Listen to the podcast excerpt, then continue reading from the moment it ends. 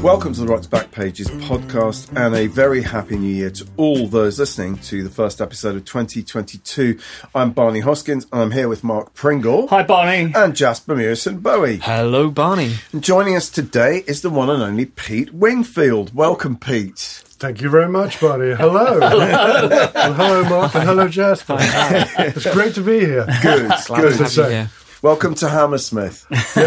no sleep till Hammersmith. We're going to talk in this episode about your career as musician and producer, but let's start with Soulbeat, Ah. the fanzine you launched in, well, what year was it? Can you remember? Well, I think it was early 64, I think. okay. Yeah, but, Wh- but which- strangely, it- n- none of the issues have dates on them.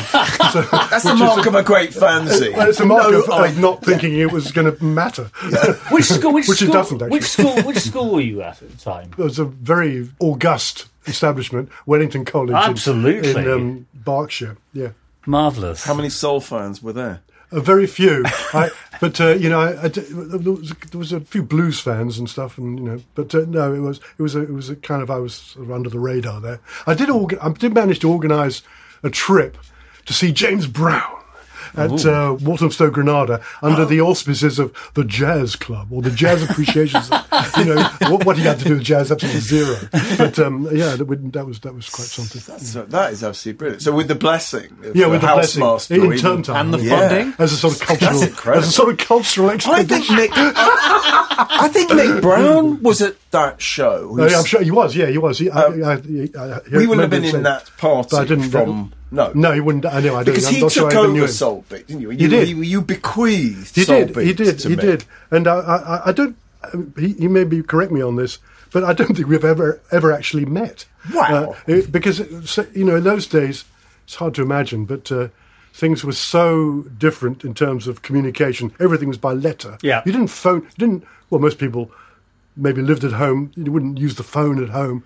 You know, there was no question of people. Especially if your father put a lock on the phone. So you What- you know, couldn't no, use no it. question. Uh, So it was all by letter. So everything was very, very slow Yeah, moving yeah. and stuff. and quite formal. Right? Very well, quite formal. except well, you just sort of scrawled a letter and opened the pen. But but uh, yeah, I, so you know, there's no. It was the opposite. I, I- I don't want to come through, come over to sort of Monty Python esque, you know. In, in my day, but, uh, used to beg to be dragged across the road or whatever. But um, you know, uh, there was no instant gratification like there is now, basically Right. you know, and also the the pursuit of knowledge was a lot. You know, you had to be patient and very kind of dedicated in finding out about this stuff. Yeah, yeah, You know, yeah. once you had the bit between your teeth, you know. Actually, And, what, uh, what were the sources of information for you as a young soul Yeah. R and B fan? Well, Radio Luxembourg. Yeah. You know, which, uh, which the great Norman Joplin mentioned when you had him on. Although he didn't mention that, crucially, on Radio Luxembourg, you never heard the whole record. Really? Well, because the uh, all the shows were, were sponsored by record companies, right? Right. So the, the idea was not to just entertain you, but to make you buy the record. so they would have in a thirty minute show, say EMI or Decca, there would be twenty records. Right. So um, but, you know, A minute, This please. was particularly uh, particularly bad news for. For instrumentalists, Sure. because uh, budding sax players in particular, because the moment they got to the solo, heard of solos. whoop, fader come down, and off we would go with another record, you know. So you know, you'd be listening to Little Richard, Be good to you, baby. Please don't leave me alone. just as Lee Allen stepped up to the mic, whoop, it was all over. And so everyone would start writing songs accordingly, so you get the best chorus, and Yeah, the right, best yeah, verse yeah, yeah, yeah. straight up Yeah. front. I mean, you try telling Americans this. you know. But they, they- they had they had everything on the plate, and consequently, they didn't bother. You know, Yeah, All yeah. they had- to listen to black music, all they had to do was just tune up the end of the AM dial. But uh, you know, we didn't know we didn't have that. uh, Absolutely. that was why when the pirates came in, it was such a massive thing. you know. Sure, sure. and uh, Yeah. I, and being born in '48, the the the pirate era, the, the which I still think of as a golden age of music, really, was well Easter S- Wounded Caroline, Uh, Easter Sunday '64, it'd be March '64 to August 14th, infamous date 1967 when the Marine Offences Bill came in. That was the pirate era, Yeah, yeah, and yeah. that was when I was 16 to 19, it was like the most impressionable Fantastic. time. So I was, you know, and and the, they really they really fostered uh, fostered the, the you know, independent soul. There were lots of records in the charts that were purely as a result of, of pirate play, Yeah. you know, like Shotgun Wedding, all some millions of things. Yeah, yeah, yeah. Um, so that opened things up tr- tremendously. But, that, you know, that was basically it. And kind of, I mean, how, how I, looking back at it, this soul beat thing, I just knew nothing really. I was just a 16 year old with. With a sort of with a cause, if you like, and uh, perhaps I knew sort of tiny bit more than others and uh, and capitalised on that. By but why anybody would want to pay for my for, for what I had to say? it's, it's just unbelievable. And again, that was so the process of it going back to Solbit itself was so kind of painstaking. It was all postal orders. you Yeah, know. yeah. You know, I advertised in Record Mirror, which was the Bible at the Right. time, for, for- particularly once Norman started working for it, for mainstream information about R&B and soul. So I had a small ad in, in Record Mirror. That's the only way I, I, I did it. Just And try and I ended find up, one. ended up with a massive readership.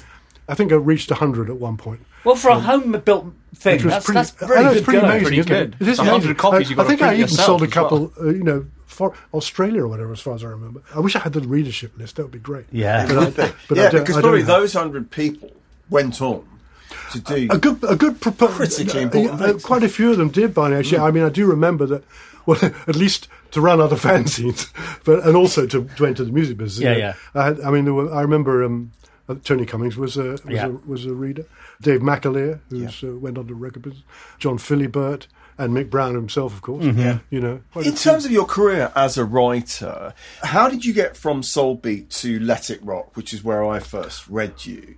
I read you b- bef- long before 18 with a Bullet was a smash. Yeah, sure. I simply don't know, actually. I, I don't really know. Are I the don't- missing You just years? woke Yeah, the up missing, one well, the day. missing years were just, we were in were you know at co- at university and, Yes. and uh, I went to Sussex in Sussex 67 University. and uh, had a, had a band at Sussex Jellybread blues band who signed with Yes, abs- Mike Vernon. Um, Mike Vernon. Yeah, yeah. Mike being you know sort of what goes around comes around. Mike at the time of Soul Beat, just going back to that for a minute. Mike's R and B monthly run from his house, his parents' house at 3B Godston Road, Kenley, Surrey, which I remember so well. Love all this address. I mean, it was a pretty small pond altogether. yeah, yeah. And he was the biggest fish in the pond, him and Richard Vernon. And I was like a, a, the smallest of the minnows, really. You know. um, and that, you know. But uh, anyway, so I ended up as just as sort of uh, justice might have it, you know, or whatever. Signing with uh, we we signed with Mike's yeah, yeah. Blue Horizon. yeah. Yeah, yeah. and just as uh, also with, with Soulbeat, the only, I mean, the main, I have to come clean about this. I'm, I maybe come across too sort of um, too much of a noble endeavour. You know, the, the the main reason for me doing it, main motive, was to score free records. Yeah. that's what it was all about, really. Because you know, I didn't have the money to buy records. And, So um, much for 16 with the cause. Yeah, yeah, really. well, the cause was. That's Yeah, the yeah. cause. that was the cause. It did start life at 60 people. I come come on to that. in a minute. Um, uh, yeah, you know, and uh, the only the only record company that I didn't I had singular lack of success in this, but the, the only record company that did send me re- regularly records was uh, was Ireland, the Sue label run by Ireland. Yeah. Again, Yeah. 108 Cambridge Road, NW. So I've got. When did you start playing yourself? I'm assuming you were starting. I mean, were, did you have formal training as a keyboard player? I did. Uh, no, I mean, I, yeah, I, a little bit, a little bit of music lessons and stuff, and um, I had a band at school. Right. we had it was a sort of Booker T type thing. Right. I fancied him, sort- you know, sort of semi instrumental, and we called ourselves. Well, we had various names actually. We were the Shoal at one point. Uh, uh, we As were- in the muscle at shoal. one time- I, I, I hesitate to tell you another name we had because it sounds, which it wasn't my idea, but it was Pete's Disciples. That was for about a year, but it ended up for more. But but we ended up as s- with slightly different lineup as the Nas Right. not, but not the but Naz. Um, not but not the Tom Rudgren Yeah, yeah, Nas. yeah, yeah. Taken from the same s- same source, which was Lord Buckley, Right. Yes. Uh, in his thing, you know, Yeah, yeah. his shtick. But uh, yeah, we were called No. the, Na- we were called the Nas, and, and we had we actually we know we made some demos and that and sort of stuff. Is it true that uh, remind me because you told me so many years. Pete and I worked together m- million years, th- over thirty years. Yeah, ago. yeah. Forgive Ter- for, ter- terrifying. for thought. casual listeners. Forgive the sh- conversational shorthand. here. I remember you t- mentioning that. Was it between school and university where you went to America? I did, yeah. Do you want me to go into Um, Yes, all that? tell I us- will. tell us this But I'll story. get on a roll, so I'm warning you. You might have to get the scissors, the, uh, the digital scissors out for this. yeah, yeah. Well, you know, there was a thing around called the British University's North E American Club, BUNAC. And uh, obviously, America was the thing. At, at that time, you know, particularly in music, I mean, you know, everything American Yes. was bigger, better. Yeah. My one wish was to go to the States, Yes. where everything I liked came from. Yeah, yeah. basically, You know? And, you know, so people are much more discerning and- nowadays and, and it's less clear cut. But at that time, that was how one felt.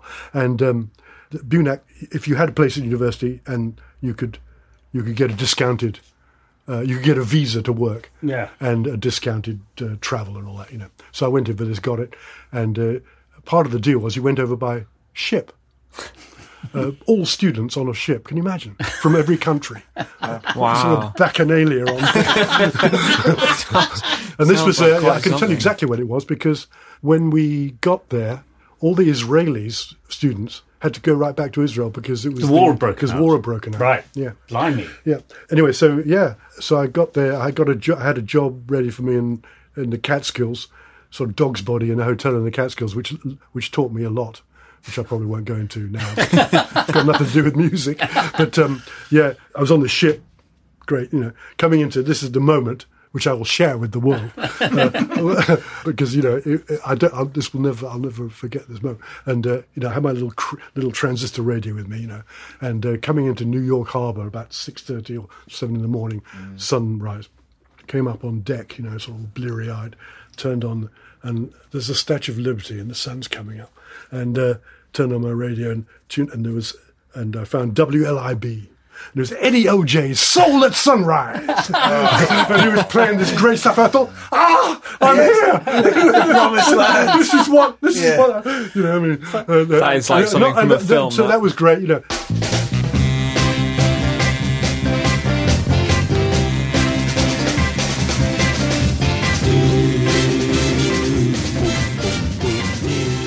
The other thing I didn't say was before you could only do this in the UK or uh, you, outside of the US. You could buy a Greyhound ticket for 99 days, unlimited travel for $99. Fantastic. And I think I must have done about. I mean, I, I went all over the states. I was like, Why wouldn't they? I, I did, I did, it. I, I, I can't believe, it was, you know, I saw James Brown at the Apollo, I saw BB King at the Regal, I saw the Temptations and the Intruders and millions of other people at the Uptown in F- Philadelphia. I saw um, what was the bill? I think it was Steve Miller Band, Vanilla Fudge, and Chuck Berry Wow. in that order uh, on the at the Fillmore. Right. everything besides, you know, cowboys in Wyoming and whatever. Didn't and you I went have- round and round. I mean, I went round state, and they had a, yeah. This is yeah, I remember this now. They, the the ticket was like a checkbook with you know with with like Yes. counterfoils. Yeah, yeah, yeah. If you remember such a thing, and you know you t- so it was ninety nine days from embarking, so I only had like six weeks Right. or something. You know, I'd been around everywhere, and I'd run out of time on the bus because I, I, I was sleeping on a park bench underneath the Washington Monument. I got woken up about six in the morning by this cop, you know, with his gun and everything. So, and I thought, well, you know, things can only get better from here. But and then I, then I so I thought, well, one place I haven't been is Memphis, Washington D.C. Right, it's just down the road. Mm-hmm. Yeah, yeah. American style. Yeah. I just on a, on a whim, you know, I, I went to Greyhound Station, Washington, and I had the had the checkbook open, so they didn't see the date on the front. You know, just to, just to, just Yeah, to yeah, counter yeah, for. yeah. And I got on the bus, and they let me on. So so I, so I got to Memphis, right? Immediately made a made a made a, a beeline for. 926 East Macklemore Avenue. Right. Stacks. Oh, the, the many addresses you memorised perfectly. Yeah. No, no, important. So, so more important. exotic They're than kind important, of Barnes. Godalming, This really, is important yes. stuff. anyway, uh, and um, got there, uh, uh, you know, fairly scuzzy neighbourhood, obviously ex cinema, ex ex cinema building. There's a guy leaning against the doorway. of the- There's a, as I'm sure you know, the satellite record shop Yeah. was was part of it. Yeah. And there's a guy leaning against the doorway there with a trumpet. And I recognise it's, it's Wayne. Of course, it's Wayne Jackson, Right. Wayne Bisshorns, you know. And they'd just been, they'd just been to the, Europe. They just the, the British tour Yeah. had been that Easter, I guess, '67. Right. Right. They'd have been popular beyond their wildest dreams. They had no idea that anybody even knew who they were. All the Stax people. So they were incredibly well, um, you know, had a great, great sort of sympathy, uh, great feeling for. Europeans in general, and particularly Brits. you Yeah. know. So the moment he heard my voice, he said, "Come on in, man! Make us, you know." look." So there I was. I was in Stags, and he, and he uh, uh, and this is absolutely sort of like It's fantastic. with no planning at all. Yeah, yeah. You know, with- well, you didn't plan in those days. Sure. Mm. You just went with it. And so I went in. There's a studio. There's a session going on for Dorothy. More? No, Wouldn't have been no, no. Dorothy Moore. It was a it was a very minor act on Stax. but I don't think the track ever came out. Mm-hmm. Dorothy's I can't remember. Um, various bar K's knocking around. You know, Mm-hmm. um, Isaac Hayes is in there. Uh-huh. This is no word of a lie, guys. This is true. yeah, I, know- I know. It sounds you know it sounds like sort of. I made it up, but it, it, it really is true. Wayne sort of shows me through, and um, you know, through the studio, and I'm sort of fiddling about on the Hammond as we go, and all this like, as a joke, and um, uh, into the control room, which is like the projection room of this of the Yeah, cinema, yeah. you know, quite small. And in there are Steve Cropper, obviously, Otis Redding, Eddie Floyd, Right. and sort of Steve Cropper's running it. You know, Wayne said, "This guy, this guy's from London, England." Oh, great! Come on in. Have a listen to this. says Steve. so, so he puts on this uh, acetate thing, you know. Which he said we we just cut this last night, and, and he wrote this. He, he put it on. It was um, it was Eddie Floyd's Saturday Night, which has got that boom, chicka, Yeah. gata, ga- like a, a half-beat, sort of semi-half-beat groove, which is great. Right. Al Jackson, who's quite a great drummer. Well, I'm looking for my baby. When I find my baby. and he plays and he says, "Well, what do you think?" I said, "Oh, it's great." You know, what- Okay, so it's all right. It's all right. I said, I was, I'm not sure about the middle eight. You know. so, so I, just said, I said, yeah, it's great. You know, it's great. And he said, well, it's great. Well, I'm glad you like. it. I'm sure it'll be hit and all that. So you know, so I, I ended up just talking to them all and um, walked out about, I guess, a couple of hours later with a with a pile of 45s, courtesy of Dini Catron, whatever her name was, in the office. You know, wow. And um, I just. I wouldn't say I've dined out on that ever, ever since, but I mean, it's definitely a highlight of my life. It's that just one day. fantastic It's just story. incredible. On a Saturday night. Oh, yeah. On a Saturday night. Listen. If we gonna have a good time. And the party's well, be a good time. We have to talk about your session. Yeah, man, yeah. obviously. Um, I, I just wanted to say that among the pieces that were featured on the homepage is this interview that John Tobler did with you. Oh, yeah. for Zigzag. I'm guessing it must have talked to you in sort of late '75, on the back of On the back of 18 Beijing Bullet, yeah. Mm-hmm. and breakfast Yeah, yeah. special. But you say about sessions, I am not a session man. I'm not Clem Catini. My No. reading's not good enough for one thing. Yeah. I'm a desperate bluffer. Yeah. And you say it. And then and then he said, What have I been on recently? Well, both Mac and Katie Cassoon hits, Al Stewart's album, a couple of tracks on the Mud album that's just come out. I'm slapping the ivories on Tallahassee Lassie and Let's Have a Party. Am I really? I didn't remember. I that. love that. I love that. So, I mean, that was Slapping your. the That ivories. really was your life in in, in parallel with Yeah, it was, yeah. writing. You Yeah. you were you were s- playing sessions all Yes, the I time. mean, it was largely down in the first place to Mike Vernon, who was his sessions I played on, and then it sort of went to other other ones. You know, I've got a lot to thank Mike for, and Charlie Gillett, in and Richard Williams. Yeah, of course. In Chipping Norton. So, I mean, I always get, get this reading that interview with you and also something that Well, that- that Tony was my- Cummings yeah, wrote right. and interviewed you Uh-huh. for about Blue Eyed Soul. Did he? That you slightly get this sense that this that Mike Vernon's setup in Chipping Norton Yeah. was almost like an attempt to do a kind of muscle shoal. It was indeed, and and the, the and the Olympic Jimmy run, Norton. and the Olympic runners. Uh, d- d- Yeah, yeah. We Came tried- out of that was that. that was the idea. Well, it didn't come out of that, but no, because we were, we got together in London, but but uh, At the- at but Olympic, it- at the Olympic, yeah, studios, that's, yeah. yeah, just for one session. But I think it was um, Jimmy Dawkins, and then the, the lineup changed a bit, and we ended up doing all our albums at Jimmy Norton. Did five albums with them or something, Um, Unbelievable, isn't Mm. and we never just just jamming, you know, no preparation, studio, walk out week later with an album. Thank you very much. but yeah, Chippy Norton. It was it, that was Mike's, Mike and Richard's place. Actually, Richard ran it. When, when Mike went to more independent production, I'd been working at their record shop in uh, Camden, Blue Horizon Records on Mm. Parkway, and they sold that and bought the studio. Oh, right. And Mike sort of went off to uh, be more of an independent producer, and Richard ran the studio. Right. But Mike would bring stuff there, you know, Yeah. and I would end up. I must have played on about 25, 30 albums there, there I Yeah. think, you know, including Wow. including your own album, Including my own which we album. were listening to yesterday. And, Love uh, it. can I just say, Chipping on. Just, just, Yeah, just to yeah, finish sorry, on Chipping okay. on. Um, it- it- you're going to tell because me it's sort of David like- Cameron came by? No, on no. your uh, session? This is uh, first of all just to say this is years, decades before the Chipping Norton set. You know, you weren't the founder but of it the was Chipping so, Norton set. but it was so low key that even no less a, an authority than Stuart McConey when he wrote he wrote a book called In Search of Middle England. Yeah. And um, one of the chapters about Chipping Dorn never mentioned the studio. No. Didn't even know about it. Probably didn't even know about it. No. No, no, there you go.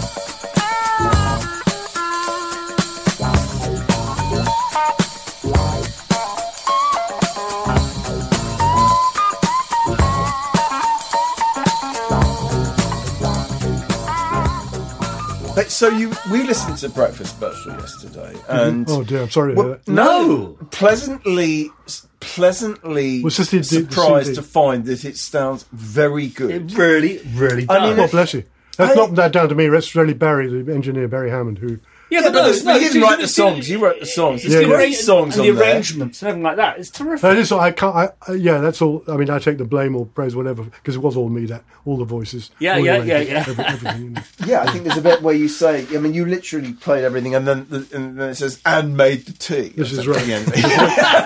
But there, was no tape, there wasn't a tape up in that session, uh, in that studio. It was just my, just Barry. I love your soul falsetto. It's just great.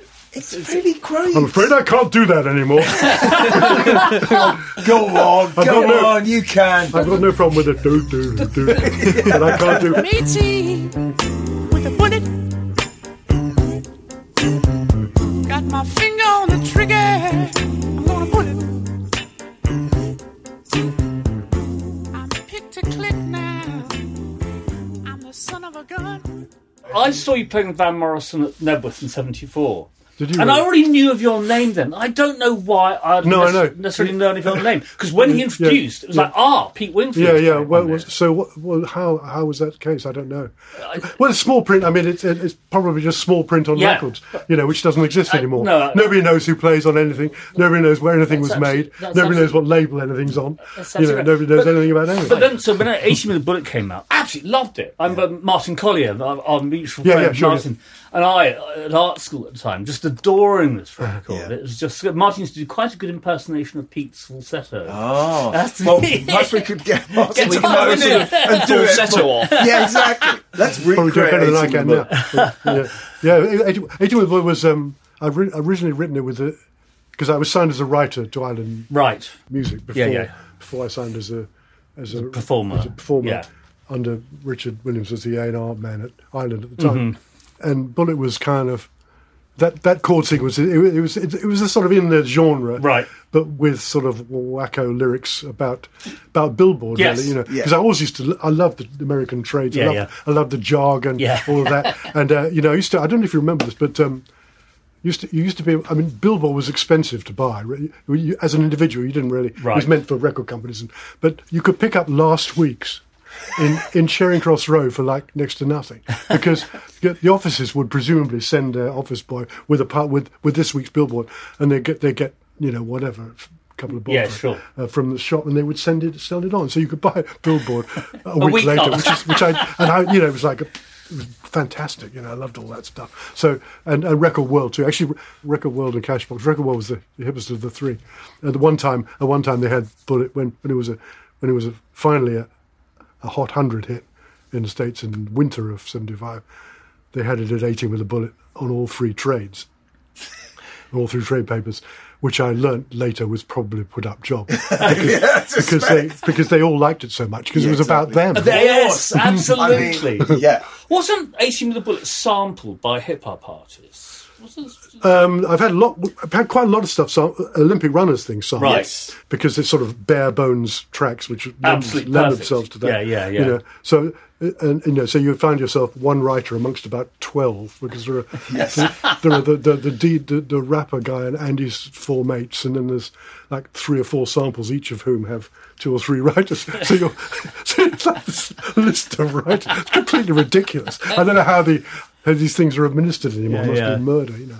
But uh, yeah, I don't think Bullet. Uh, I think it's a good reason why Bullet hasn't been. Well, apart from the fact it's probably not suited anyway, but I won't it's in let six anyone. eight. It's in six eight. Yeah. and you know, so it's hard to get. It's hard to Six eight doesn't work over six eight doesn't No, work over a rap straightforward over rap, over, yeah, over yeah. rapping. You know, Um, which leads us on to Mel Brooks. and the Sugar Hill Gang. And the Yeah, Sugar yeah. Hill Gang. How- yes, because one of the, so we were featuring this review you wrote of the Sugar Hill. Yeah, I know, Gang, which I playing didn't- Like which you'd forgotten. all I'd forgotten about, them. it. and I think I'd already forgotten it by the time I worked with them two years later. But anyway, I don't remember. But it you've coming still up. forgotten I'd about fi- it. yeah, I- I've still forgotten about it. Yeah, yeah, uh, yeah. But uh, well, the the Mel Brooks thing.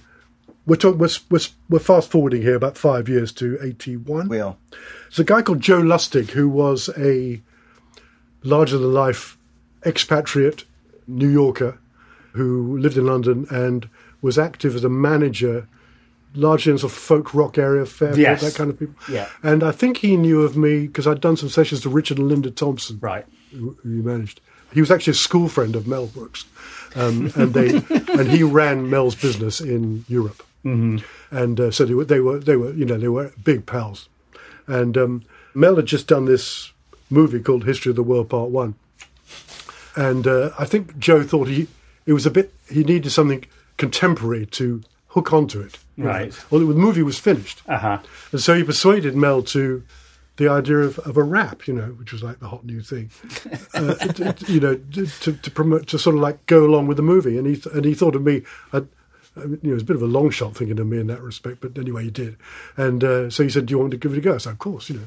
So um, Mel was in town at the, at the Connaught Hotel, which was extremely upmarket. It's old, it's where old Hollywood would stay, you know, it's where you'd expect to see Lauren Bacall or Douglas Fairbanks or somebody, you, know, ru- you know, very classy.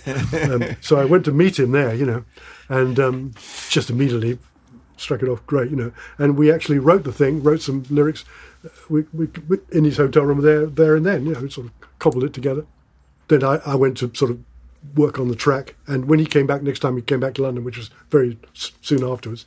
We did the record for Joe's label. It's good to be the king, Yeah. which was Fantastic. which is actually has turned out to have legs yeah.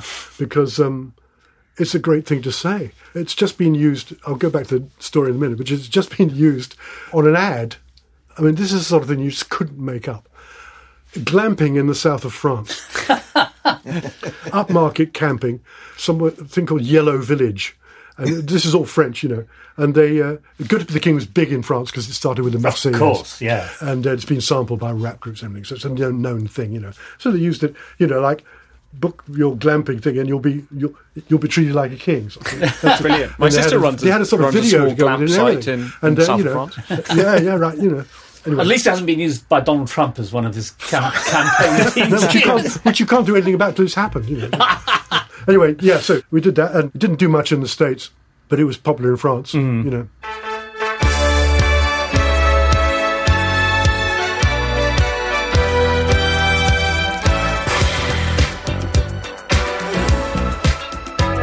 Now get down, people, and listen to me. Gonna tell you how I made history. You can call me Louis, I'm the king of France. Check out my story while you do your dance. Now it's seven. It did make a little noise in the states, and it was a big favorite on WBLS, Right. which was the Yes. hot dance station. Yeah, yeah, yeah. So Uh, where they had uh, uh, uh, Frankie Crocker, Frankie Crocker, Eighth exactly. Wonder of the World, all that, Yeah, who yeah. I'd actually met when he was at WWRL. Right, Well, in his right. um, in his yachtsman's uniform and all that. Oh, you know, fantastic. He looked like he looked to make, he looked like a sort of um, I don't know, sort of black David Niven or Did something. he ask you for a backhander? It's no, like- no, no, no, no. I, I, but what, but what a voice! Yeah, it's, it's Oh, fantastic. Fantastic. Yeah. Is you know, put more glide in your stride, man.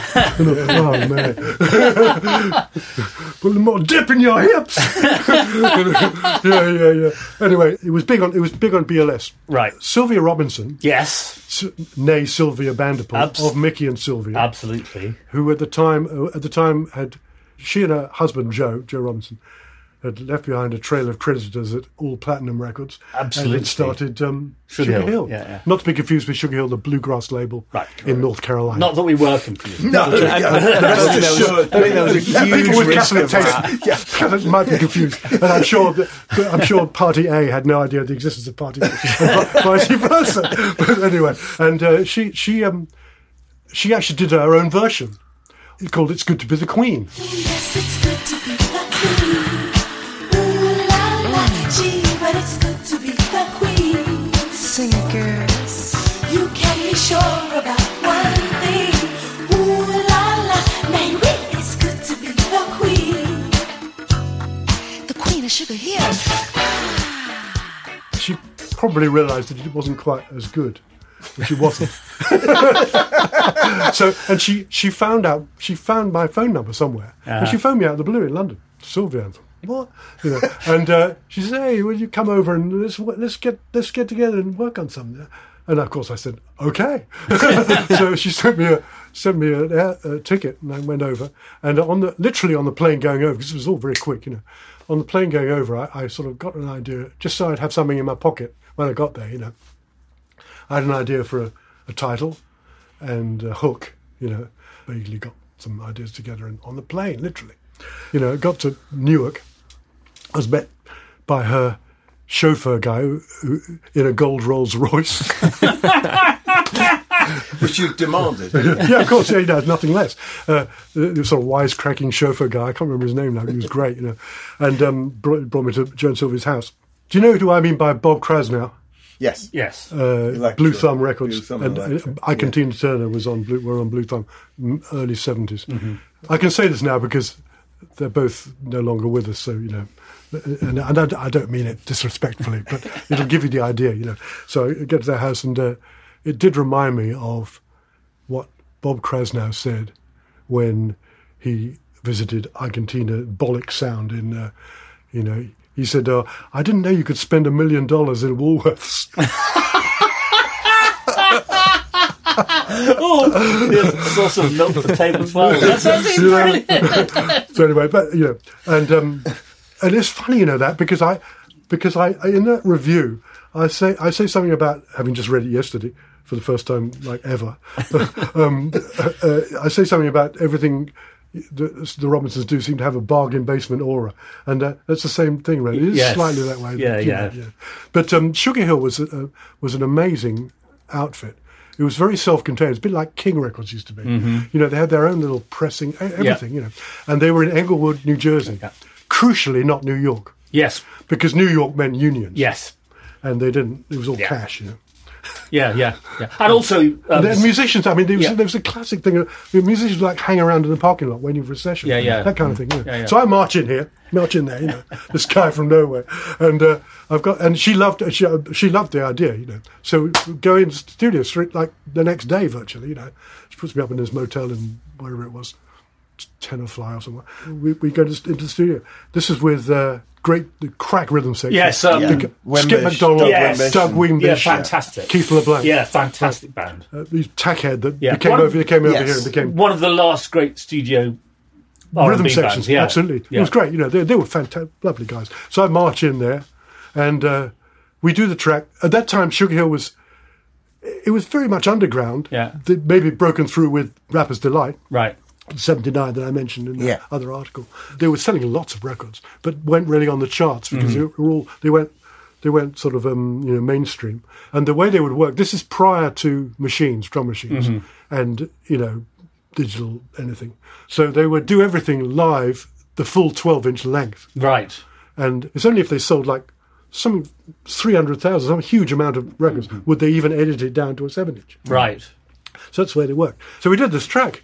I was playing the Fender Rhodes, and we, we had a brief sort of chord. I, I wrote out a brief chord chart, but I was like calling out the arrangement live, you know, on the track. so right, bridge, bass out, woof, you know. Well, it was it was just so exciting, man. Yeah, yeah. And uh, you know, it was none of this like hunched over a computer saying, right, we'll do this there and maybe take that. You know, it was like wow, spontaneous Yeah, yeah. arrangement. Boom. Yeah, yeah, yeah. And uh, uh, and that, I think that comes out on the record. So we did that, and, and only then, once the track was down, they were so happy with it that they thought they'd allocate it to the the top act, which was the Sugar Hill Gang. We then got the rap together for. Or they did, or I can't remember what happened. But you know, for the verses, the the the the, um, the track was all there, and you know, I sang back up with a few great guys who were hanging around in, in the parking lot. you Parking know, lot. and they were all sounded like you know Donny Hathaway. yeah, they were they were okay. They were great. They were really up for it. Lovely guys, you know. They were. I'm I'm sure they would admit themselves they weren't the greatest rappers in the world, but No. they just had the biggest rap record. Yeah, in the yeah. world. Exactly. And um, and they were up for it, you know. Yeah, and, uh, they, yeah. and it was a pretty, good, rec- Fantastic pretty good stuff. record. I am the king of the rapping thing, but love is really my game. And when it comes to getting the finest chicks, I put all of the other rappers to shame. The ladies scream when I'm on the scene. They love my 2ATZ. And when the party's over, they stand in line to go home with the Master G. So two years later, Joe rings me up again. So Mel's done another, another movie, you know, To Be or Not to Be, Right. which was a remake of the 1942 movie with Jack Benny, Coral Lombard. Opinions differ whether it was a superior or inferior remake. But anyway, um, and again, you know, he didn't have he didn't have a, s- a s- a thing. The idea had worked before, so we figured it would work again. And um, so you know, once more, I did the ha- same process. Yeah, yeah. I did the uh, did the track. It became To Be or Not to Be or the Hitler rap, and this time it was it was a hit in the, U- in the UK and he actually by this time videos had, had happened Uh-huh. and he went on to do this great video which was shown on top of the pops actually you know uh, so you know and, and all over the place on mtv and stuff so we had a little bit of a hit there again. Fantastic. so that was a, you know my my explorations into the early world world of early rap Mel Brooks. Who- Well, so- so- very I- I- rap, does he even featuring know himself, Mel Mel? Wh- Whether he actually knows that he was the first white act to be in the American uh, to- white rap act, if you could call him that, that to be in the American R and B chart. Fantastic. Eat that, Eminem. Yeah, you know. What I'm saying? I love it. I love it. we know the real Slim Shady. Pete, we do have to ask you about Dexys. Um, Yeah, Dexys. and I mean, I'm really interested in, you know, y- y- the backdrop of your story leading into Dexys Midnight Runners be- because of their whole the, the celebration of soul and the projected passion, this like idea of kind of white soul boys in Birmingham of all places. How did you? When did you first become aware of Dexys? What was the story? I think Van Morrison had something to do with this because they they didn't they want Van as a producer originally for searching for the young soul rebels. Could be, buddy. I, I know. uh, I know. Kevin was keen on Van. I, I've never heard that before. I've no idea. I just uh, had a phone call from Roger Ames, who at Yeah, the yeah. time was was running ANRDMI, and he'd known of me. I mean, I hadn't really produced anything. I'd, I'd done I'd done a record in I think it was '75 with uh, Mike McGear, Paul McCartney's Yeah, yeah. brother, yeah. and they misspelled my name on the label. Winfield, uh, Winfield. Wool- Woolworth stuff. yeah Right. um, and I'd done a couple of things for Transatlantic, a group called Out to Lunch, and an, and, and one thing for Ace, a group called Red Beans and Rice. Right. But uh, nothing, you know, nothing of any note. Yeah. But I suppose Roger must have heard something or other, and uh, phoned me up to do go- go to Birmingham to see this band. And I, just, I mean, I, the people, um, it seems to have sort of mythical status but with people that I never had with me. It was just a job, and I did it well, and they were a good band, and that's about the end of that. Yeah. Um, I went and you know went and met them, and they thought they seemed to be very driven, you know, and kind of uh, That's one you know, word. and uh, you know, not- good good hor- horn sound, and Yeah. like, like the same kind of music as I did, and uh, we're up for it. So great. You know. Yeah. So we actually did Gino yeah. at uh, John Congress's place in in southwest London, and then the the rest of the album, the, the subsequent album, Young Soul Rebels, was done up in Jimmy Norton. Right. So Gino was done in Mortlake. It was. You know the front the um, at the beginning of Gino, there's a little expectant audience noise, Uh huh. very much below that if you listen. Yeah, yeah, yeah. And yeah. th- that came from, I only thought of this because you just mentioned his name. That came from Van's album, Too Late to Stop Now.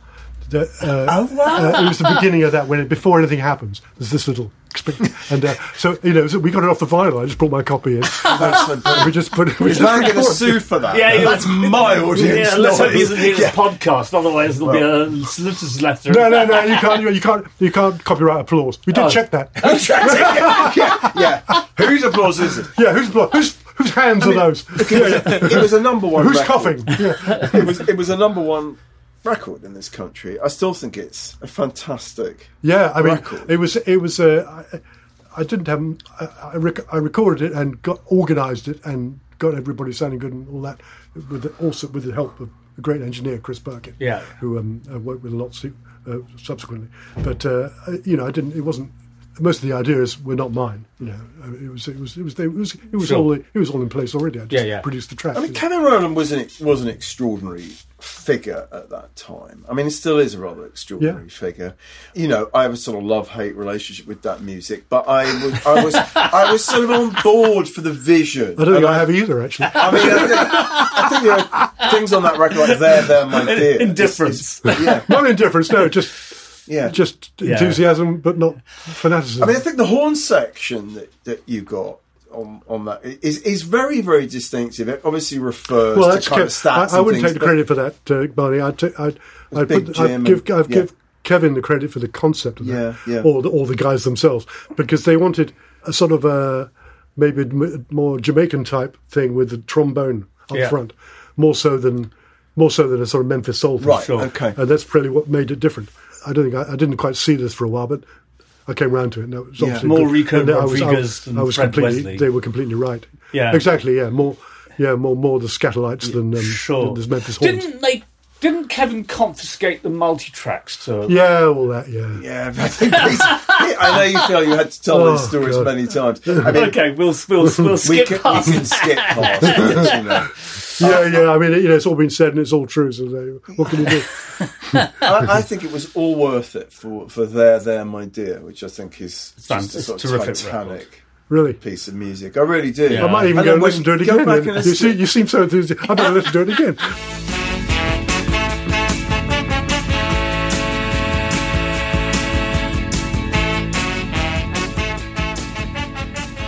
The thing is, I never listen to anything after, Right, okay, after after it's you've done over. it. No, no, I That's fair understand enough. that. I, mean, I was, you know, I was talking with, with the Everly said uh, Phil Everly says you never listen to, that. you know, you don't No, no, listen to of that course. records if if it was played to him or they were on a Yeah, you know. yeah. and I, and because by the time you finish working on something, You'd like- you'd you've laugh heard at it more times than any punter Yeah. would ever hear. it. Absolutely. You know, so it's Yeah. the absolute last thing you want to No, hear. of I mean, course. You I know, mean, I and know- also- and, you know, plus you know you, you finished it. Yeah. And that, that's one of the reasons I went out of. I kind of sidled away from sort of R and B dance music that kind of thing because you could never finish. Yeah. You know, you, there was all because there was always some, some some remix or something. You know, you finish the thing, you take a lot of time putting it together, making it absolutely diamond sharp, perfect the way you wanted it, and the artist was happy. And then you and then, then some remix guy would come in and get paid more than you had to spend a couple of hours sort of stomping all over it. You know? and uh, I just thought, no, sorry. Yeah, no. I, I, I, I, I absolutely I loved uh, your production of the Kane Gang, closest thing Oh, to yeah, heaven. great. I- This is that on the tube this morning. It's great. It's a it's a fantastic record. Gang isn't Gang, it? it's so underrated. I'm so glad you mentioned that. I, I, I like it too, and they were really nice guys. Yeah. and uh, yeah, yeah. and your, your melodica solo on it, which we forget. uh, Peter's one of the, along with Augustus Pablo, one of the great. melodica- right, right. Yeah, yeah, we should have asked you to bring Oh, yeah, it all okay, up. yeah that, that would be a good trivia thing, wouldn't it? Records and melodica solos. I can think of one. Um, there's a Four Tops record, not on Motown, that's got a melodica solo. You're really scraping the barrel here. And there's, a, Pete. and there's a, you know, Didn't you also d- record a Go Go album with the Kane Gang that never came out, or some Go Go tracks? I remember you play, playing me some stuff that you'd done with them, which never saw the light of day. I don't think. I, uh, I'm, I'm a bit hazy on this one. I don't. With there were there were a few tracks which I did with them, and there were a few tracks that they did not with me. You know, Right. So from, uh, they were definitely sort of into that go-go thing at one time. yeah. I, I- I don't know. Closest thing to heaven was just such a fantastic, great song. Sounded fabulous. Should have been a huge hit. It was kind of a hit. But Yeah. it's funny how you don't hear it, do you? No. You know, it's not played on. Well, the on Kane your Gang as a shows. band have got virtually no profile now No, whatsoever. I think it's a lot of it is, is business. It's uh, just you know who's got the rights. Is there a and stuff. kitchen? Where, where, kitchenware, kitchenware? yeah, yeah. And that was London Records, Right. And I think that everything's changed ownership quite a lot. I, I'm not really sure, Yeah, you know, sure. but certainly they haven't really been. There was Yeah. a, there was a, there was a reissue, a sort of compilation thing, quite a few years ago, but um, but they certainly seem to be sort of under the under the radar. Yeah. Yeah, anyway, great record.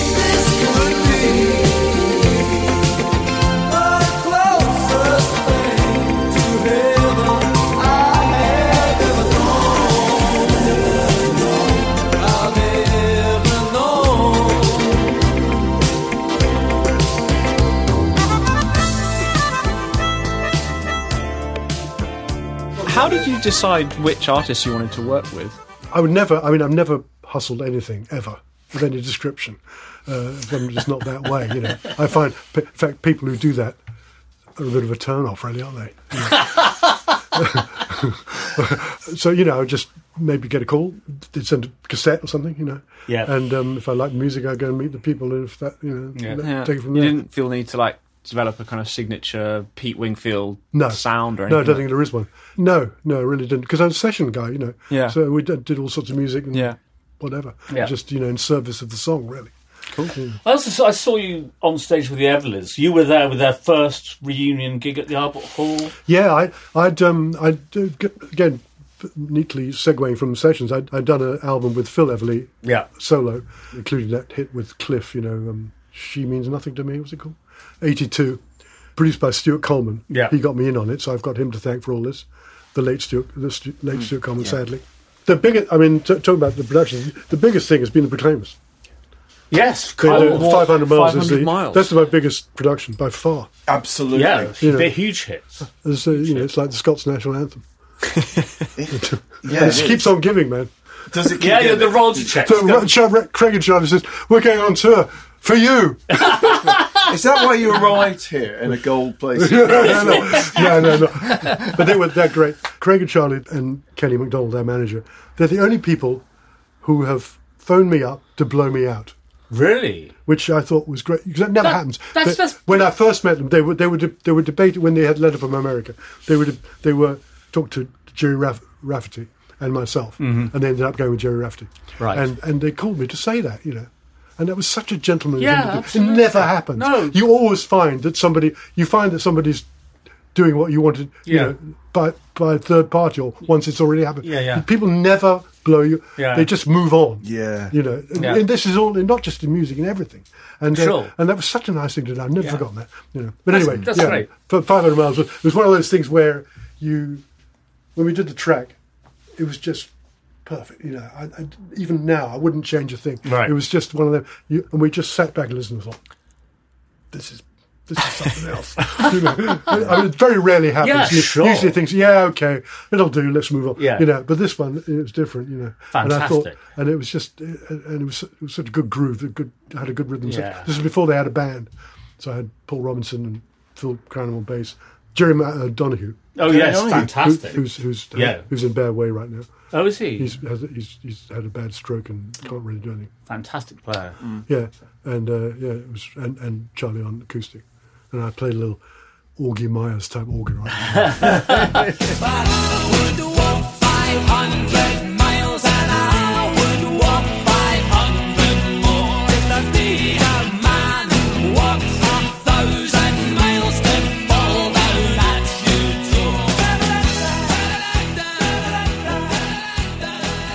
It's actually it's, uh, Donahue because in the Everlys, of course, you had who's that marvelous guitar? player? Um, You're doing it. You're doing what I I'm said. doing- exactly. You know the guy. Yeah. Oh, what the guy. yeah, yeah, yeah, The yeah. whole episode. You're too- you're Just too look young at to the do guy that, who played mate. on, You're you too know, that young. album. This happens You know. already. Albert Lee. Yeah, Yeah, I'll be we got great. Albert You, Lee. so you, you and country, really hot country guitar players have a sort of ongoing relationship. or Well, something. the- Al- Al- Albert was, and it kind of it, the way it wo- way- way it worked was Albert was Don's guy. Right. he'd been working with Don. That's it. Um, I didn't know him before, and I'd been doing the stuff with Phil, and he, you know, sort of rated me, so he, he recommended me. So Yeah. When they came to do this reunion, based, which was like organised from London. Yeah. we came together and chose. But actually, the those Albert Hall dates was it was Cliff Richard's rhythm section. right. It was Graham, the late Graham Jarvis, a fantastic drummer who, was, who went far too soon. Mark Griffith on bass, and um, You're doing it. Someone who's going to be very insulting. Martin Jenner. He would be, but unfortunately, he's no longer with us as well uh, on on guitar. Sorry, Martin, wherever you are. That was great, and then- and then that went over great, and they uh, ended up properly going on the road and got me over to the states, and it was a whole different lineup apart from Phil Crown, the bass Right. player, um, who I got over because I've been working with him on Hot Chocolate. Uh-huh. Hot chocolate. I Great was stuff. yeah, started with a kiss, man. That's all me. That's Nice. fantastic. Oh, I love that That's record so fantastic. much. That's just Such me. a good That's just record. I don't think I that's realised that that's, was you. that's Phil on bass, That's Phil such a Cranham. great Ah. record. I'm on keyboards, singing back up with um, Chris Cameron and Errol, Oh, way. and that's it. None of the group. are on Huh, it. Oh, that's fantastic. Gosh. Mickey Most, that's somebody else we could talk about. what a great guy! The king. Of, he was a real Epicurean, was Mickey Most. What a Yes. great guy! You know, yeah, yeah, yeah. He never took himself seriously, and as a result, was incredibly successful. Fantastic. Success. Um, and it, right, And we right- go back to the episode. Yeah, go no, back to I the- mean, it's so I've just- been doing that. I've yeah. been doing the stuff with, with Phil, and uh, yeah, we uh, ended up, you know, being a, a sort of touring act Yeah. for uh, eighteen years or so. I, I seem to remember you telling me that they didn't share the same planes, dressing rooms, Yeah, this- hotels, anything. this was nothing new. This was already written in stone by the time I was, Yeah. Mm. you know, uh, they they they. Uh, it was a genuine reunion, and they, you know, there was a lot of love there. Oh, don't get me started, brothers. You know, Yeah, yeah, yeah, yeah. um, uh, pff, they're both gone now. But it, I mean, I ended up parti- being particularly close to Phil and my wife Jane and his wife Patty. He was he was a friend for life, and uh, miss him, still Yeah. miss him. Yeah. He was also. I was, uh, if we ever, if we get to talking about McCartney with, with Mick Green, he, he um, Mick was uh, Mick was big mates with Phil because they'd met on some British tour when Mick was playing with uh, Billy J. Kramer, Oh, really? and they'd bonded. Uh, uh, I've never I've never known two guys. I, I only ever saw them laughing. They, they were just they would go they were walking. Mick were walking. and they'd just be like that, you know. they bonded over chain smoking and Right. humour, Yeah. and of course, and of course, the chain smoking. That's the reason neither of them are, are here today. You know. I mean, I, I that that the show I saw, which was somewhere years after that first one, it was you know, uh, you actually invited me to see, and uh, it was fantastic because there's something about that singing Yeah. of those two voices, Absolutely, yeah. which the Beatles come directly out of. I've been watching that Get Back movie, and you hear Lennon and McCartney sing together, and it's absolutely out of the, the Everly Brothers. I mean, extraordinarily so. Uh, and it's such a great band. I mean, you, of course, and, and Albert Lee, who's a guitar player, I've long adored. I mean, Yeah, stuff yeah, with Emily, yeah. Emmy Lou Harris. Yeah. I first saw him with Heads, Hands, and Feet at the Albert Hall, you know, supporting Captain Mm-hmm. sure, yeah. Beefheart at Yeah. the Albert Hall, of all things. You know. It's great, it's great stuff. So, I mean, so you toured and toured and toured with Turned, them, turned, turned, yeah, all over. You know, not Britain and Britain and the states, but also other countries as well. Yeah, yeah. yeah. In between doing everything else, up until I guess 1990, maybe 2001, something like that. Right. And um, yeah, and then they sort of retired you know, and, and well, came back briefly for a British tour. Last Everly gig was in Ipswich. the very last one. Right. The Gaumont. Probably. Oh, Don't want your love anymore. Don't want your kisses, that's for sure. You mentioned Alan McCartney. Yeah. We should briefly talk Yeah. about working on Run Devil Run with Right, McCartney. right. Five minutes there, just in '99. Yeah, I mean, it's- but he got me in on that. Paul himself, I think, pretty sure, along with Mick. You know, I'd known Mick just w- meeting him on Everly shows, um, but um, never worked with him before. He was great. What a great player, and a lovely guy. Oh, great guy. But uh, it's not a good idea to fly to LA with a chain smoker. Because he, you know, you couldn't Get a bit crazy. couldn't speak. This is pre-Nicorette. Pre- th- th- this is a well, it's post post smoking ban on planes, you know. And he was going crazy by the time we got to the airport. Poor bloke, you know. He, he was, you know, he made a beeline for one of those horrible glass Oh. cages that they put the smokers in. Well, and, and, until, anyway, yeah, until- yeah, um, don't need to the- talk to the- you yeah, ago. and uh, so yeah, he. I think Paul was, you know, it was kind of a, a sort of therapeutic exercise. Well, you wanted, you wanted a thing with no pressures, do some rock and roll, you know. Mm. And and actually, Mick had been, yeah, Mick had previous with him because he'd done the previous thing like that. He'd done an album for Russia, for the Soviet Union in 1988 of rock and roll covers, and Ah. Mick was on that. Mark McCartney had, yeah. It's called, um, well, it's called something in Russian, which you can't. back in the US. It's got a Russian title. I think it is called something like that Right, right. or back again in the or something. Yeah, like yeah. that. yeah. Which had only come out in Russia, I think. You can, you know, Someone will find us out. Not let us know. but no, quite, yeah, yeah, yeah. And um, anyway, so me, and I think uh, Chris Thomas, the producer, brought in the two sort of rock guys, with Dave Gilmore and Ian Pace, um, and you know, he he just I, I remember Paul sort of got us together on the first morning and said, "Hey, right, this is the thing, you know, we're going to do this just like we used to do with the Beatles. Turn up in the morning." Meet, meet in the cafe, have a cup of tea and a fag, and um, you know I'll play and I'll, I'll play a song for today. Uh, he said, except no fags.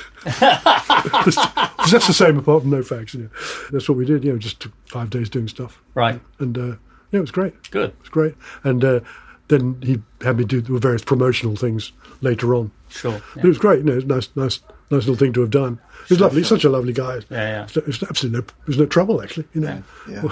I can't, Have you watched the whole Get Back? Get Back? No, I haven't, no. You, right. I'm marching through it at the moment.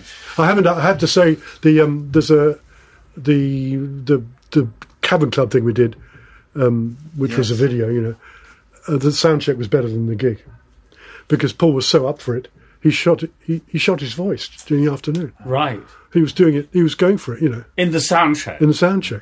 And uh, you think- yeah, you think yeah. he'd have learned that. Yeah, I think he was just so into it. You know, he was loving Right, it. okay. And, um, yeah. Um, I mean, listen, go, going back to your uh, Let It Rock days, just for Yeah, one, yeah. one moment, Yeah, yeah. Um, uh, we've included uh, this piece you wrote in Let It Rock uh, called Soul Foundation's 20 Essential Soul Yeah, Records. I read that. just, I just wanted to quote the opening of it. Oh, Lord, I'm going to get shot down for this. I mean, who am I? PW, a mere mortal of 25, irrevocably bound to one age's conditioning, Whatever one that set means. of prejudices. What terrible to sentence. sit in judgment on the wide expanse of soul. What a load and then- of pretentious Well, twaddle. if, if that's I think it how maybe you it want to was see it. ironic. I was being ironically Yeah. pretentious. But so you then basically you That's give a great the, defence. The That's a idea great- is to great- give great- the get layman- out of jail card. The idea is to give the lay reader a sort of introduction. Yeah, to- yeah. Actually, to, I, to I read this. soul I music. mean, I had no idea I'd written this, and I'm surprised I had the patience to put it together. To be honest, And- but I, don't one think of the things I, would- I was you- thinking I would have now. What did you say? Because it's is all that like you- greatest hits, I mean, rather boring. You know. You say you ha- you, you you regret having to leave out so many records, Uh-huh. Ah. and you say Lee Dorsey, Louisiana's funkiest car body repairman, Yeah, man. has had his budget best of and his brilliant "Yes We Can" album set sliced from the lists. You know, I, ri- I played that yesterday,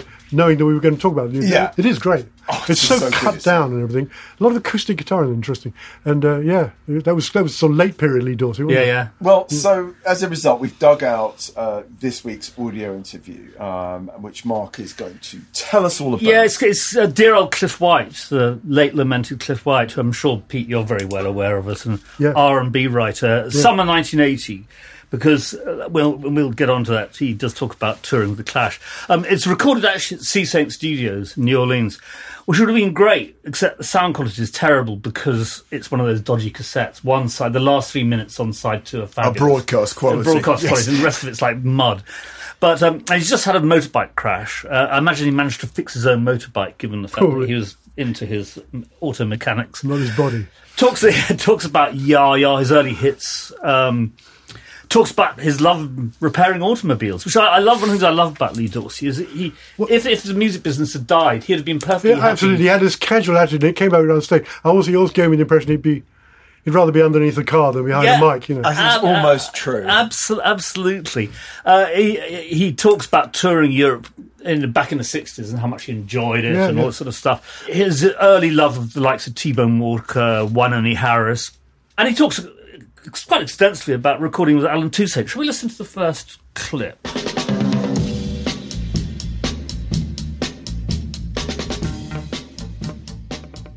sometimes I, you know, Alan he's pretty stern when it comes to recording, you know. So, so when it's almost time like if we're going to record Monday, you know, I'll, I'll probably start Saturday or Sunday, so it can be fresh, you know, on my mind and everything. Because he, you know, he wants it just so, and if it's not that way, you're gonna have to do it over again anyway. So you may as well try to get ready for it. Plus, uh, you know, he wants you to put something in it. It's it's a little job trying to, you know, portray someone else's feelings. You know, but for some reason, he and I always uh, got along fine there. You know. It certainly sounds like it on the records. Oh yeah, he, I don't think I could really be successful with anybody else. Uh, it was just one of those lucky things us getting together. You know, because uh, he seems to know more about what I can do than I do. and uh, so far, it's worked out fine. Get on your pony and all right that mule. Get on your pony and all your riding high. I love that. I mean, they're, they're, what a great combination Alan Toussaint and Lee Dorsey were. Um, apparently they were they spent a lot of time together outside of the studio, just you know, hanging out. they were friends. Very yeah. fond of each other. I think. Um, yeah. it, it, it's absolutely terrific. I mean, uh, you know, like you, Pete, uh, all of us in this room actually love New Orleans R and B. You know, but it's something very. Mm. I even did a partic- song about it. sorry, you. Scratchy Forty Five tribute to him. You ever heard that? No, sorry, sorry, Pete. I just love that. There's something about the way that he talks about Toussaint there, and those records I think are really particular. Uh, they got them even by Yeah. New Orleans R and B standards. They got a very particular sound and sort of Yeah, and they arrangement. don't really date because they were so sort of quirky in the first place. Uh, abs- Yes. absolutely. He talks about well. Listen to the next clip now. Um, touring with the Clash, which is marvelously unlikely.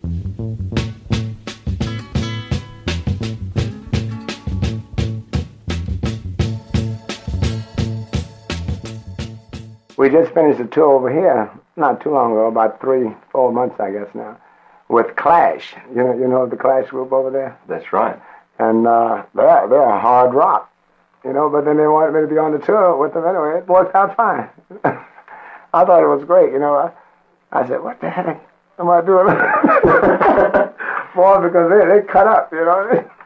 And here I am, you know, with my little voice. I said, well, I don't want to. How did the audience take to you? Beautiful, beautiful. I'm telling you, it was wonderful. I really, I really, I really enjoyed it. And, I, and the people enjoyed it. I guess they was trying to figure out what was happening to you. but then, you know, when I when I start singing and they start remembering, well, then, then I got my my share of the ovation too. you know. I know we can make it. I know darn well we can work it out. Yes, we can. I know we can. can. Yes, we can. I know we can. We, if we want. I mean, it's, which is a very good point because uh, the audience in 1980, they may be kind of like young punks, but they will remember Holy Cow and songs like that because they Roger would have been Palmer. around. You Yeah. know, they're, they're sort of, um, um, he talks about. Well, Oh, I don't know. That, that was. Uh, oh, you're, you're talking about 65, 66, Yeah. that was 15. I think older punks. Older, older punks, yeah. not, not- yeah, but they would Grey have and been hea- long in the tooth Yeah, but they would have been hearing I- on, on older stations and so on and so forth. You know, but, but What old state? When any? What are you talking about? sorry to interrupt on that. No, I mean, it- it's really nice to hear that he had a good experience Yeah, no. uh, on tour with the Clash What- because actually you unlike might Grand- expect Grandmaster Flash who got right, bottled up, exactly, you know. exactly. Yeah, yeah, yeah. But I Well, they, were imagine- obviously, they probably made him feel at home, you know, because they were fans and all that. you know. So he's I saw- I clearly did- just so lovable, isn't he? Yeah, I mean, yeah. in this interview, I mean, he's, He's so one of sweet. those people who just finds everything amusing. He's just Well, laughing. the I, I, whole way only, I through. only saw him live once, and that was actually, I think, my band, the Nas. This is '66. Were, were, the, were the bottom of the bill, and he was top of the bill at some club. He was being backed by a group called the League of Gentlemen. Um, Yes. Who, who I think were probably named after the movie, I would imagine. Yeah. Certainly not the TV show. It was much later. Um, yeah, and he was he was great. He was he, he had that vibe, you know, the same vibes on the record. I, I remember he was he was just he didn't need to do much to kind of exude. Uh, I- I good never saw vibe. Every little him live, thing He does can be funky. There we go. Everything Yeah, is yeah, different. yeah. That's right. Yeah. It was- And he's such a distinctive voice, isn't it? It is. And it, it, It- it's yeah, well, you almost can- got that kind of bayou. yeah, you can sort tell of who it is. Country quality. He's got that, that accidental thing. You just know who it is from Yeah. one word. I was saying to Barney yesterday that Johnny Adams is the only other singer who really reminds me at all of Lee Dorsey. They're both from more or less the same part of the world, so maybe there's some sort of regional aspect, New Orleans aspect, Louisiana aspect to it. But it's true. He talks about the Yes We Can and Night People albums. Uh, Night People being, I think, it's pretty much his last album. Yeah. Close- Um, close yes, that. was it 78? Seven, no, it was, it was it was before then. But anyway, it, it was it was a fairly late one. Yeah. Uh, we'll play a clip at the end of the ABC. podcast where he talks about the importance of having a decent road band and how difficult it is playing with pickup bands. Really nice interview. I mean, y- you know, it's just it's just his, you know, n- lovely sounding guy. And with Did a you, great do, you, smile. do you know about the Brinsley Schwartz thing with him? No. No. Well, I think I remember, I'm pretty sure I read this somewhere. Group Brinsley Schwartz were in the States, and then they went to see Lee Dorsey in his, at, his, at his body shop, you know, and he greeted them. He said they, they were having a drink. He said, I, I, Sorry, man, I, I've got to, I, I can drink bourbon, I've got to put it in milk. Because Oh. he had a stomach ulcer, you know. Right. And then and then sort of stuck with them. And when they, when Brinsley Schwartz got back, he met he saw the um, Doctor Feelgood guys. You Uh, Lee Brillo pub route- and, Lee uh, Brillo, yeah, and yeah, that's yeah. where the title "Milk and Alcohol." that's, that's fantastic. But I, I, I mean, I just read that somewhere. I Yeah. think. maybe wrong. That's a nice footnote. Uh, Anyway, that's, so that, that, that's it. It's a good listen to slight, slightly Yeah. murky quality. Yeah, interesting. Towards the end, he mentions um, wanting to do a country album. with Yes. Fallon, and, and there are tracks on Spotify f- that either came out as an album or were for for that album. He does um, Are there, is there It anything on is- Spotify that didn't come out? There are things on Spotify that didn't, didn't come know out. that. Yeah, yeah. The Yes We Can album, which is of course so brilliant, on Spotify is not not the original album. It's it's, It's a rather infuriating. peculiar thing. Yeah. Yeah. But he but he does there's a version of Am I That Easy to Oh, weird. Forget and the Freddie Fender. Oh, yeah, yeah, hit, that- some of um, that stuff Before come- the next some of that Teardrop stuff has Falls. come It out on come out. Charlie. And it's beautiful. It's a double album. It's lovely. Yeah. I mean, It's he called- makes a it's called- great it's- country It's singer. called "Am I That Easy to Forget"? As it's- I was saying to Barney yesterday that my best bit of record buying ever with my student grant, and uh, I think it was September 75, I bought Yes We Can, Sneak and Sally Through the Alley by Rob Palmer, uh, Rejuvenation by the Meters, Southern Nights by Yeah, the Tuesday. it's a New Orleans feast. Uh, but I also bought Mr. Magic by Grover Washington that's doing the odd Teeny, which one out. slightly lets the side down. but that's pretty good, sort of five albums with Yeah. his student Pretty grant. good. Student grant, millennials, just right. hear- hear that and weep. You know? yeah, well, with Jelly Bread, we, uh, you know, we just put the student grant in the bank and lived off the band. No, there you go. Fantastic. So, so that's that yeah, one. Oh. it was. I mean, given we're, we're sort of talking about country music, uh, I, I just wanted to note the passing of Joe Simon, um, who was roughly from the same part of the world and and was very much one one of the sort of the great country soul singers. I would say. Yeah, yeah. And I think he Absolutely. died about three weeks ago. this is your area because you, you know, you It, it, just say it- one it is time my of the part of broken my hearted. area, though I never, I was never able to interview Joe Simon. I think I got him on the phone in Chicago, and uh, but we just we just never managed to hook up for an interview. But I mean, his records on Soundstage Seven really were probably like kind of peak country soul. I think it's such Yeah. a beautiful voice. Yeah, absolutely. I mean, a forgotten name these days. yeah, really. I, know, I, I don't mean, know why really. He- He's never that big here or anywhere else in Europe, but but I mean, yeah, unjustly, his style really, I would say, is the opposite, is the sort of polar opposite of what's around today Hmm. with all, all the ultra Melisma. melisma. You know, he just sang the song in that Yeah. fairly straight in that great with that great timbre, you know, Yeah. and uh, that was it. you know, Yeah. without sort of. It's n- very nice hearing singers who actually sing the song. It's very I know, rare it's these unusual, days. isn't it? Yeah. we have we've, we've added a piece by Roger St Pierre, also no longer with us, from NME, Yeah. July '73. The headline was "Country Joe," which I was rather liked. and Joe says, you know, it's not such a strange thing really that I like country music. I grew up listening to Nashville sounds on the radio, and anyway, country gospel, R and B, and soul are all close together. And he talks about the album that that. Was going to come out, I think maybe later that year, which was called Simon Country, Simon which was Country, yeah. pure, pure country songs. But using the same musicians that did, played on his other record. A- absolutely. And of course, I mean, the last thing I wanted to, to remind people is it was Joe who sang Jesus Keep Me Near the Cross at Otis, Otis Redding's Redding's funeral, funeral.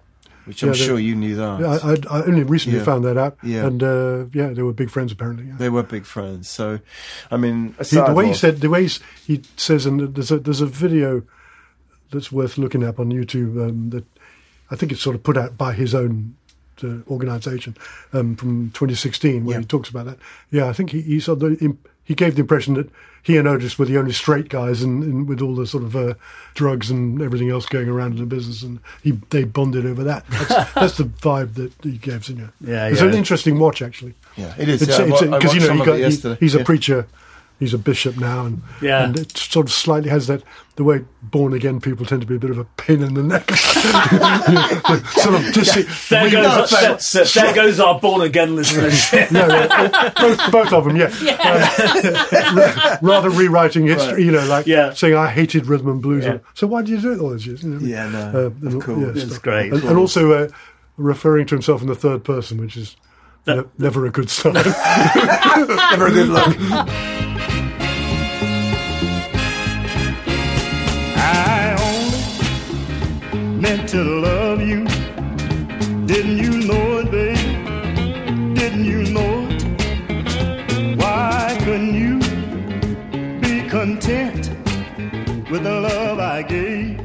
Also wanted to say goodbye to Janice Long, who was a beloved DJ, and um, I'm very, very. She, my band were three times did sessions for Janice Long, um, including the one before we even signed, which actually helped us get get signed. So I have a, You owe her perso- a lot. something of a personal debt to Yeah, Janice Long. and I mean, by all accounts, just Lovely. Everybody adored her. So Mm. we've featured this um, interview that Neil Tennant uh, did with her in January 1985. Fabulous. Pre Pet Shop Boys. Splendid. Um, or what? Pet Shop Boys were already in motion at that point, but he was still what features editor at Smash Hits.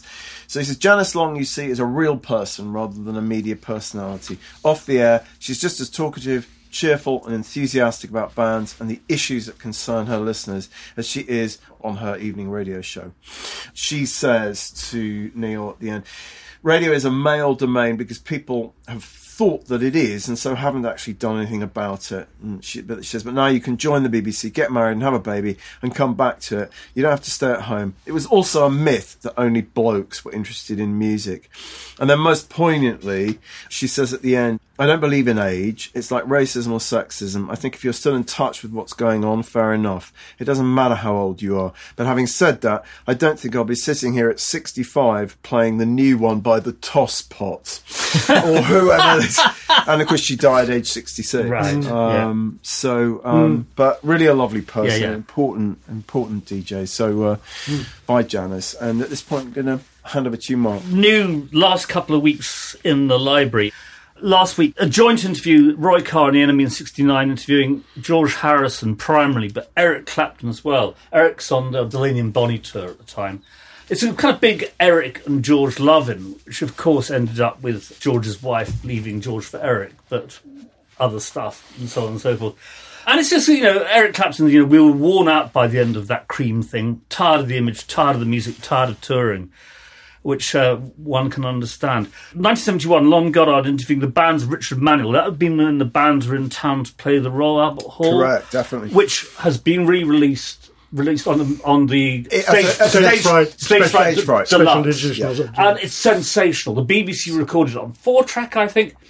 Richard Williams turned me on. to this. he's one of the Yeah, me- greatest me gigs too. he ever He saw, turned me on yeah. too. Yeah, Yeah. Uh, uh, uh, and it's one of the, it's a great live album. It's absolutely it's up there with Rock of Ages. You know, uh, which and- is also a fantastic, which is a fantastic live record. album, yeah. But it's set, and it's, this is recorded about six months before Rock of Ages, June seventy one, and it's absolutely sen- sensational. With Dan and Toussaint. playing- playing- uh, Well, That's Rock of Ages. That's- and It all goes round. It Yeah. all- It all goes round. Um, anyway, so Rich Manuel's very, very good. He says um, uh, many people have tried to do another Woodstock, but it's like trying to celebrate Christmas in July, which is a reasonable point. I love this. Studio men tend to cut out or turn down the foot tapping and natural noises that go on. We want them left in, and that's very much particularly about. Oh yeah.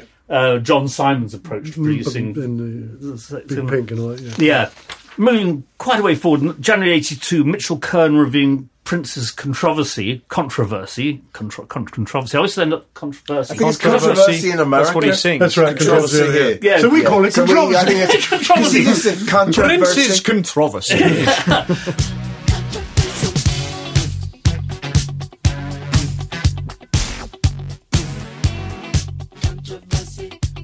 High Fidelity magazine, January 82, and he said he's capable of irresistible black pop tunes like the Motown influenced Private Joy and the adolescently titled Jack You Off. This last song on the, L- this last song on the LP is a hip shaking romp that describes Prince's inexhaustible sexual generosity.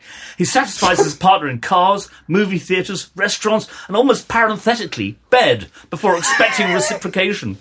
The moral majority may not be amused, but the performance is a brazen combination of R&B urgency, rockabilly impudence, rockabilly, rockabilly impudence. There, there, there is a, a slightly rockabillyish track on it. Is it the one about Well, Ronnie well, Reagan? no, no, no, we don't- Yeah. we still- g- g- g- hold on a second. We're still talking We're about still talking- Jack You Off. Hendrix guitar and the confidence of a kid who thinks he can get away with anything. I mean, it's actually a really good, it's a really good review of, uh, of that And a album. not terribly good Prince album, in my view. In y- your view. Um, Right, moving on to not one of the not one of the best. No, This Got a patch week- on Dirty Mind. Um, Maureen Cleave, and even- we were so pleased to get Maureen Cleave on board. but She died recently, but I know, uh, yeah. uh, uh, we got her on board before she uh, sadly also went into um, what, Alzheimer's, basically, didn't she? She Yes. was- Her interviewing Kathy Kirby from Evening Standard in 1963. And I, Did- lo- I did a like. gig with her as well. did you? Tell us about your gig with Kathy Kirby. It was, a, it was a- it was one of these, um, you know, multi-artist sort of one song each type. Yeah, yeah. Sixties, way back. I can't remember. She, she just did "Secret Love." She was great. She, although she- you know, very, you know, because it starts off with that. Her version of "Secret Love" starts off with a sort of banshee wail, you know, and she could still do that. She sort of did it off. As far as I remember, she sort of did that off stage.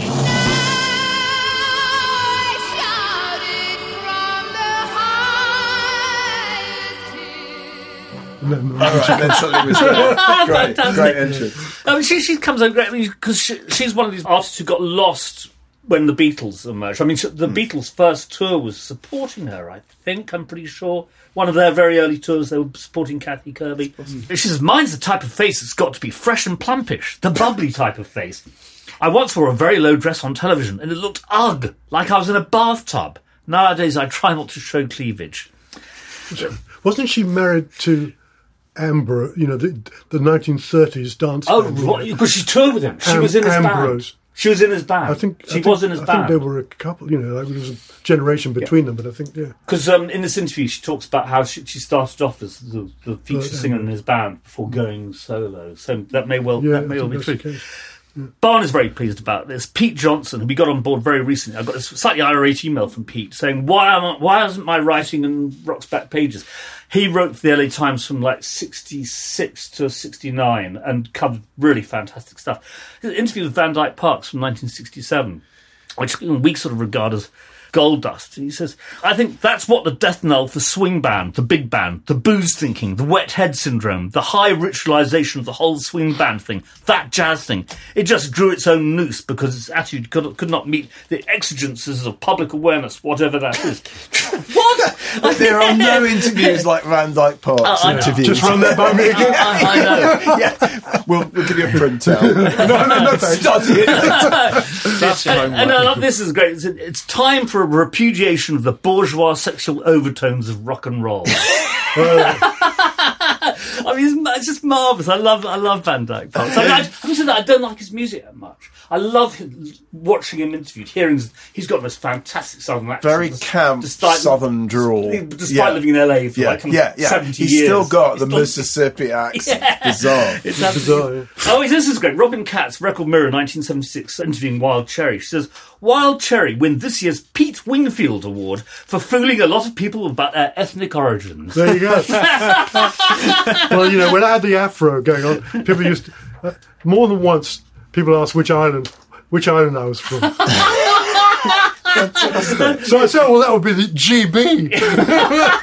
great. We've made that the pull quote on the, on the home page. That's it, It just yeah. couldn't resist. I- I- It's a I- lovely bit of I, serendipity. I, I just, lo- I just love that. But you know what? With uh, with um, I, I, it sort of played badly that because I hadn't realised I was so sort of idealistic and everything. I hadn't realised quite how sort of um, rigidly people thought about those things, particularly Black Americans. Mhm. You know, they just didn't want to buy a record by a white person. When th when the when they were going to put out my album.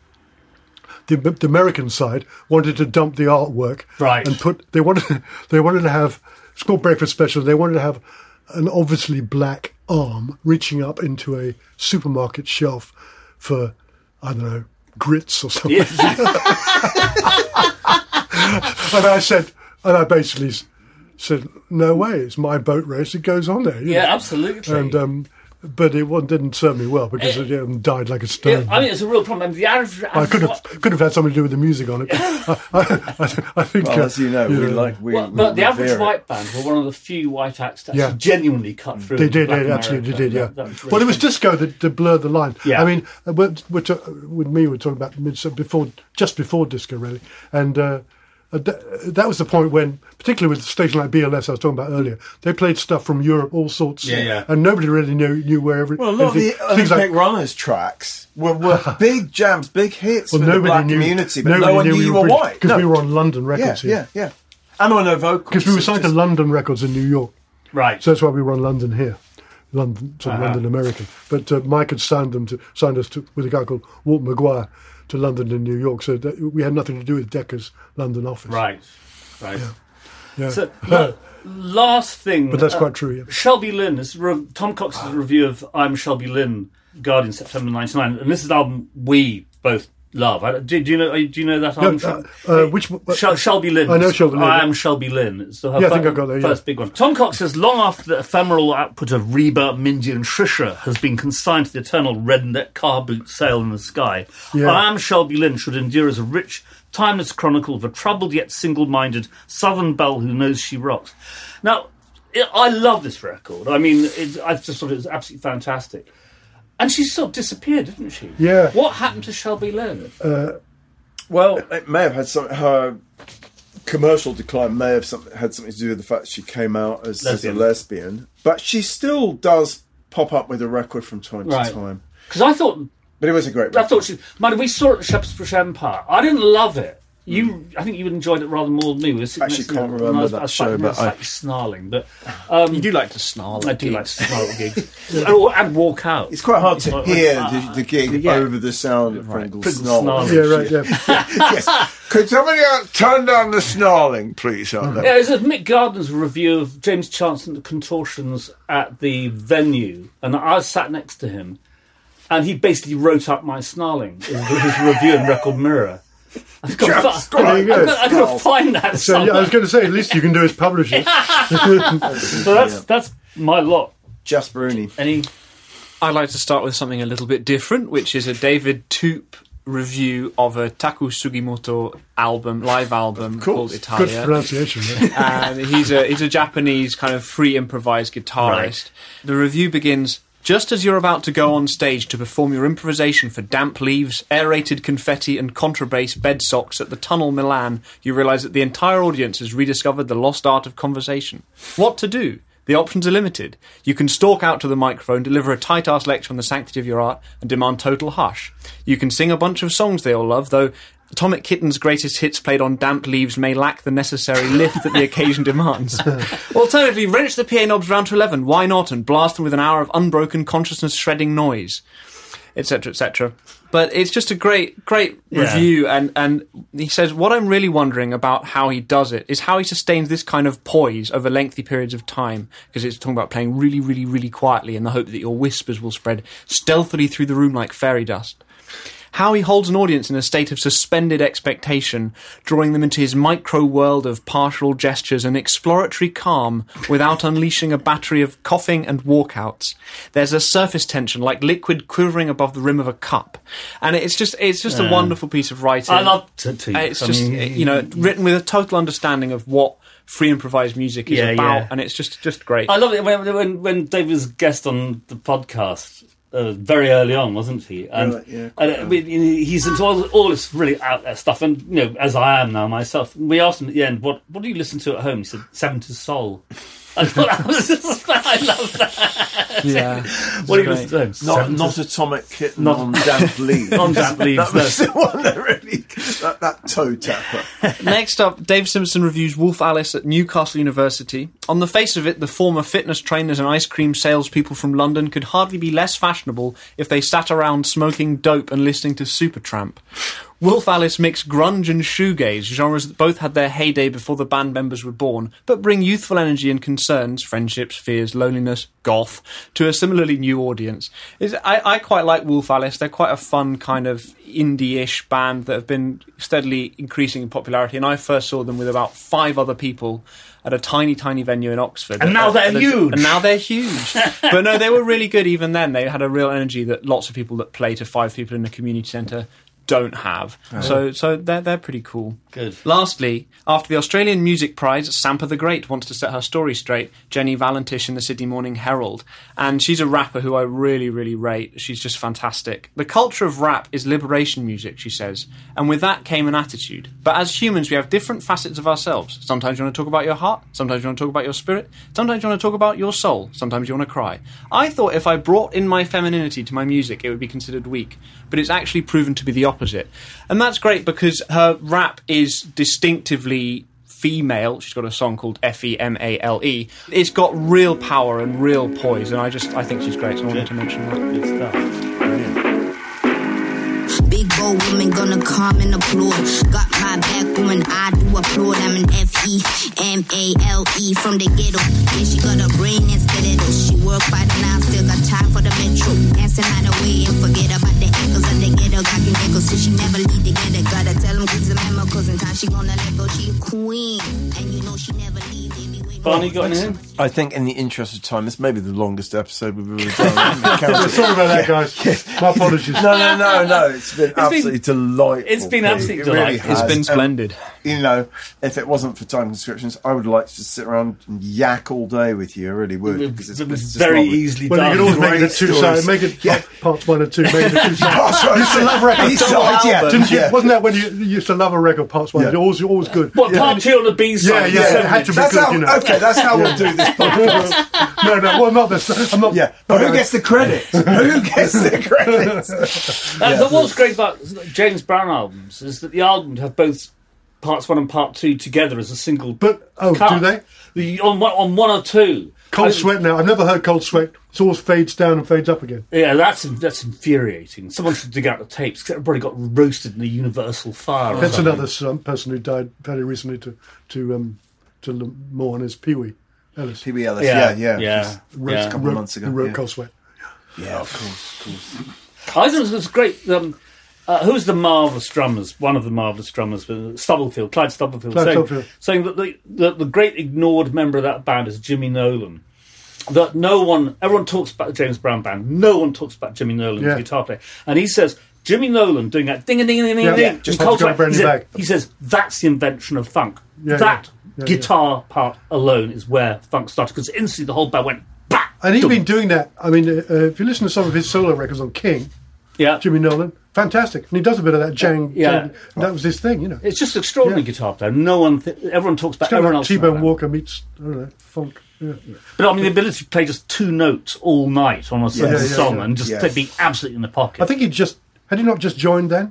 There was somebody else before that. I think. I- it was very, it was very early Nolan. Very, yeah, probably. In fact, there was a great ch- a bunch of changes in James Brown band because Stubblefield and the other guy had just joined as well, pretty much the It was a drums. revolving door for lots I of know, reasons. I know.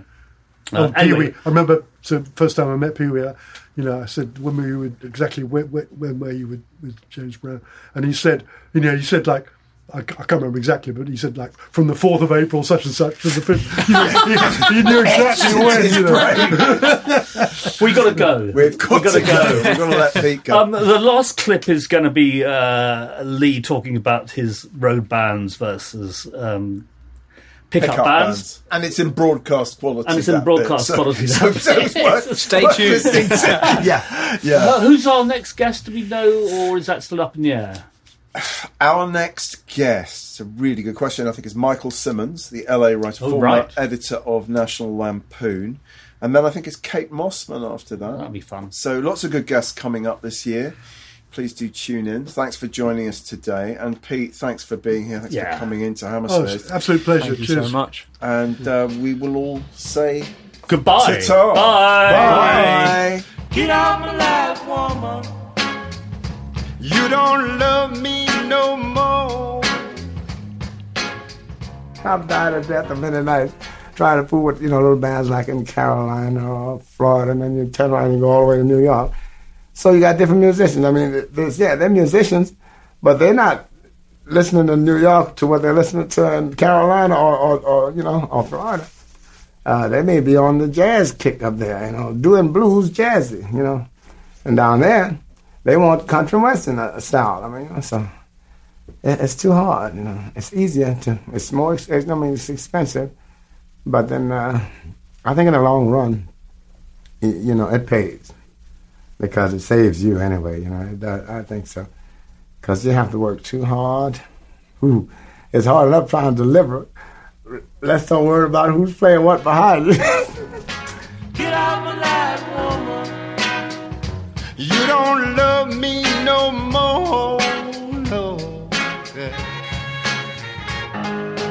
Get out That was Lee Dorsey in conversation with Cliff White in 1980, concluding this week's Rocks Back Pages podcast. Many thanks to special guest Pete Wingfield. The hosts were Barney Hoskins and Mark Pringle, and it was co-hosted and produced by Jasper Muris and Bowie. The Rocks Back Pages podcast is part of the Pantheon Podcast Network. You can find thousands of articles, as well as hundreds of full-length audio interviews at rocksbackpages.com. Get out my life, woman. You don't love me no more. Fantastic. Great. Super. Great. Excellent. That's a wrap.